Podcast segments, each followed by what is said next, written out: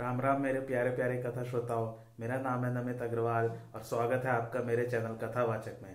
आज हम शुरू करने जा रहे हैं नया एपिसोड और मैं जल्दी से आपको बता देता हूं कि पिछले एपिसोड में मैंने क्या कहानी सुनाई थी। नारद जी को एक गुफा मिलती है जहां पर वो ध्यान लगाने बैठ जाते हैं।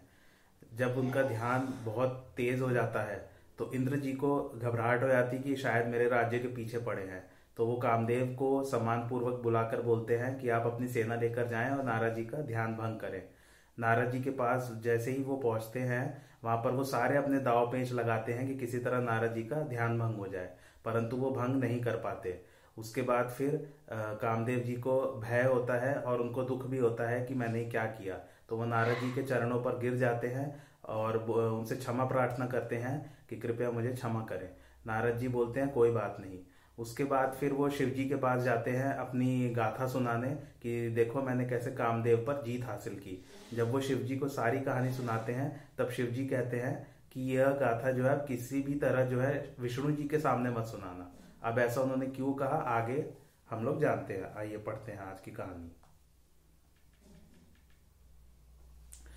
जब श्री महादेव जी ने यह हितकारी उपदेश दिया नारद जी को अच्छा नहीं लगा। उसके बाद वह हाथ में सुंदर वीणा लिए हुए क्षीर सागर में चले गए जहां श्री हरि माता लक्ष्मी के साथ निवास करते हैं। तब लक्ष्मीकांत विष्णु प्रसन्नता पूर्वक नारद जी से मिले और उन्होंने हंसकर कहा, हे मुनिवर, आपने बहुत दिनों बाद पधारने की कृपा की। यद्यपि शंकर जी ने इस बात को पहले ही कहने से मना कर दिया था, पर देवर्षि नारद ने कामदेव का सारा चरित्र विष्णु जी के सामने कह सुनाया। श्री रामचंद्र जी की माया अत्यंत प्रबल है, जो होना है वो होकर ही रहेगा। तब तब श्री हरि ने अत्यंत रूखा मुख करके मीठी वाणी से कहा, हे मुनिवर, आपका तो केवल नाम मात्र स्मरण करने पर ही मोह, काम, मद और मान मिट जाते हैं। हे मुनीश्वर, सुनिए, मोह तो उसके मन में हुआ करता है जिसके हृदय में ज्ञान वैराग्य नहीं होता है। फिर आपको कामदेव क्या पीड़ा दे सकता है। तब नारद जी ने घमंड से कहा, यह सब आपकी कृपा है।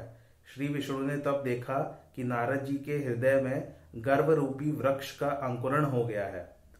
तब विष्णु जी ने विचार किया कि इसे तुरंत ही उखाड़ना पड़ेगा, क्योंकि मेरा प्रण अपने सेवक का भला करने का है। उसके बाद अभिमान सहित नारद जी भगवान के चरणों में सिर नवाकर चले गए।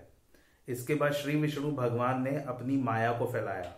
उस माया ने मार्ग में सौ योजन के विस्तार का लंबा और चौड़ा एक नगर निर्माण किया, जिसकी भांति भांति की रचना भगवान श्री हरि के बैकुंठ से भी सुंदर थी। उस नगर में मानो कामदेव और रति के समान शरीर धारण किए बहुत से सुंदर स्त्री पुरुष निवास करते थे। उसी नगरी में शील निधि नाम का राजा निवास करता था, जिसके पास अगणित घोड़े, हाथी और सेना थी। सौ इंद्र के समान जिसका ऐश्वर्य और विलास था, उसकी एक कन्या थी जिसका नाम विश्व मोहिनी था, जिसे देखकर हर कोई मोहित हो जाता था। वह कन्या श्री हरि भगवान के माया के गुणों की खान थी। उसकी शोभा क्या बखानी जा सकती है। वह राजा अपनी पुत्री का स्वयंवर कर रहा था, जिसके लिए वहां अगणित राजा आए हुए थे। तब नारद जी उस सुंदर नगर में राजा के घर गए। राजा ने पूजा करके मुनि को बैठाया। तब राजा ने कन्या को लाकर नारद जी को दिखाया और कहा कि हे नाथ, आप इस कन्या के दोष और गुण बताइए। उसके रूप को मुनि बहुत देर तक देखते रहे और अपने वैराग्यों को भूल गए। उनके हृदय में जो आनंद पैदा हुआ उसको प्रकट नहीं कर सके। वो वे मन ही मन विचार करने लगे कि जिसको यह कन्या वरेगी वह अमर हो जाएगा और उसको युद्ध में कोई भी परास्त नहीं कर सकता। सभी चराचर जीव उसकी सेवा करेंगे जिसकी यह पत्नी बनेगी। इस प्रकार नारद जी ने कुछ भी बात बनाकर राजा को कह दिया कि यह कन्या सुलक्षणी है, अच्छी है, इसका भविष्य बहुत उज्जवल है। नारद जी ने सोचा कि अब मैं कुछ ऐसा उपाय करूंगा जिससे कि यह कन्या मुझे ही वर ले।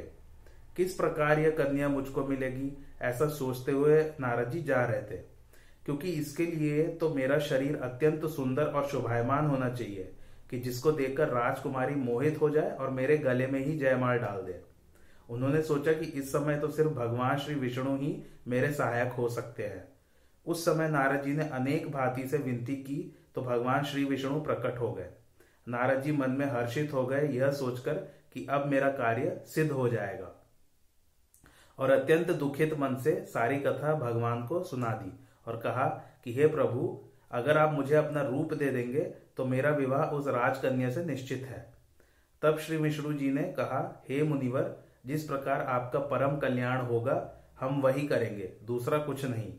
उस समय श्री नारद जी माया के वश में पड़कर ऐसे विमूढ़ हो रहे थे कि भगवान श्री हरि की बात समझ न सके और फिर तुरंत वहां से स्वयंवर में चले गए। स्वयंवर में सभी राजा अपने अपने आसनों पर विराजमान थे। नारद जी अत्यंत प्रसन्न थे यह सोचकर कि मेरे पास तो अत्यंत सुंदर रूप है, अतएव दूसरों को यह कन्या भूल कर भी नहीं वरेगी। इधर मुनिवर नारद जी को श्री विष्णु ने ऐसा कुरूप कर दिया था जिसका बखान नहीं किया जा सकता। वहां पर भगवान शिव के दो गण मौजूद थे। ब्राह्मणों का वेश धारण किए हुए वे वहीं बैठ गए। वे नारद जी को सुना सुनाकर हंस हंस कर कहते थे कि इन्हें तो अच्छी सुंदरता मिली है, इस छवि को देखकर तो राजकुमारी अवश्य ही तुम्हें वरेगी। नारद जी गणों की अटपटी बातें तो सुन रहे थे, किंतु बुद्धि भ्रमित होने से बातें समझ नहीं आई। उस रूप को जब कन्या ने देखा तो वह क्रोधित हो गई, क्योंकि उनका मुख बंदर के समान था। वह अपने कर कमलों में जयमाल लिए सब राजा महाराजों को देखती फिरती थी। जिस दिशा में श्री नारद जी बैठे हुए थे उस दिशा में तो उन्होंने देखा भी नहीं। उसी समय विष्णु जी राजा का वेश धारण करके आए तो राजकुमारी ने हर्षित मन से उन्हें जयमाल पहना दी। फिर विष्णु जी दुल्हन को लेकर बैकुंठ चले गए। नारद जी अत्यंत व्याकुल हो गए। तब महादेव जी के गणों ने हंसकर कहा कि जरा अपना मुख तो दर्पण में जाकर देखिए। ऐसा कहकर दोनों डर के मारे भाग गए। नारद जी ने जब अपना मुख पानी में देखा उनका क्रोध प्रचंड रूप से बढ़ गया। इससे उन्होंने दोनों गणों को भारी श्राप दे दिया कि तुम दोनों बड़े कपटी और पापी हो, इसलिए अब तुम दोनों राक्षस बन जाओगे। फिर से जल में देखा तो अपना पहले जैसा रूप दिखा उन्हें, किंतु हृदय में संतोष नहीं आया। मन में महाक्रोधित हो बड़े वेग से विष्णु जी के पास चले। अब तो मैं इन्हें शाप दूंगा या मरूंगा, क्योंकि उन्होंने संसार में मेरी हंसी कराई है। तभी उन्हें श्री विष्णु जी मार्ग में ही मिल गए। तब विष्णु जी ने पूछा कि हे मुनिवर, आप इतने व्याकुल हुए कहाँ जा रहे हैं? तब नारद जी ने क्रोधित होते हुए कहा कि तुम इतने बड़े ईर्ष्यालु और कपटी हो कि पराई संपदा को नहीं देख सकते हो।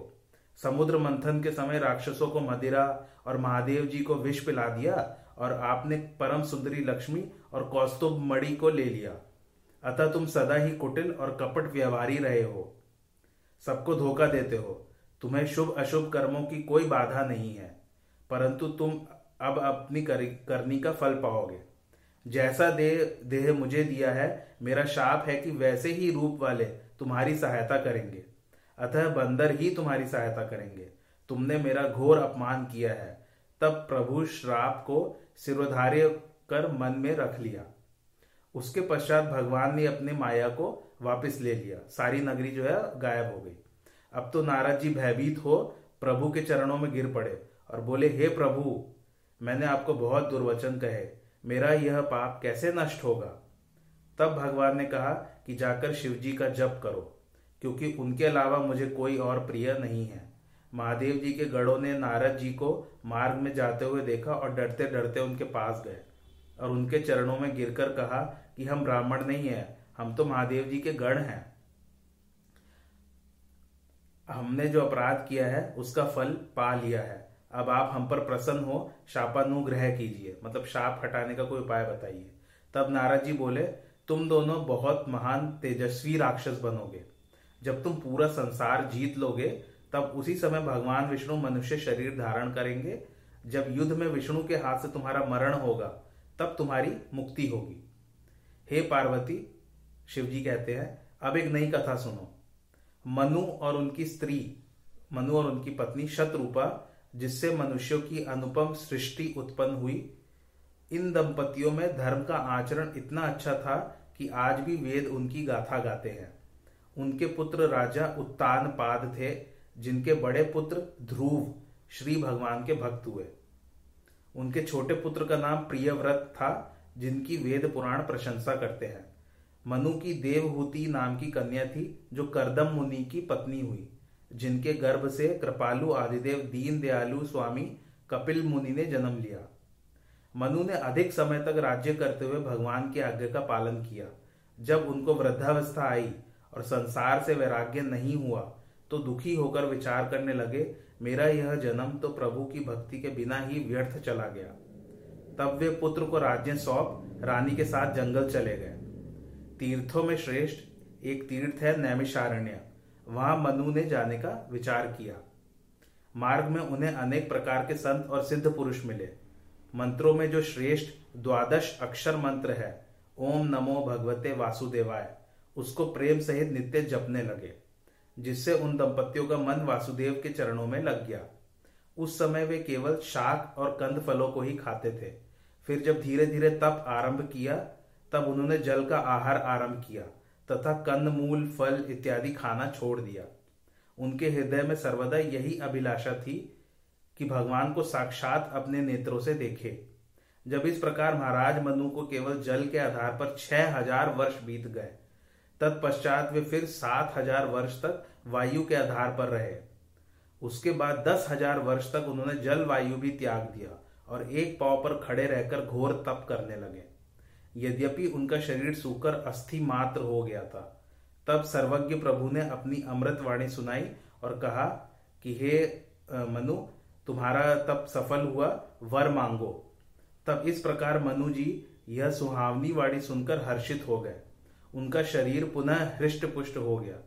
उसके बाद महाराज मनु ने कहा कि मुझे यही वर दीजिए कि आपका जो स्वरूप श्री श्री महादेव जी के हृदय में निवास करता है और जिसको जानने के लिए मुनिगण यत्न करते हैं, उसी रूप को मैं नेत्र भरकर देखूं। तब दंपतियों के ऐसे मीठे और प्रेम रस से पूर्ण वचन प्रभु को बहुत प्यारे लगे।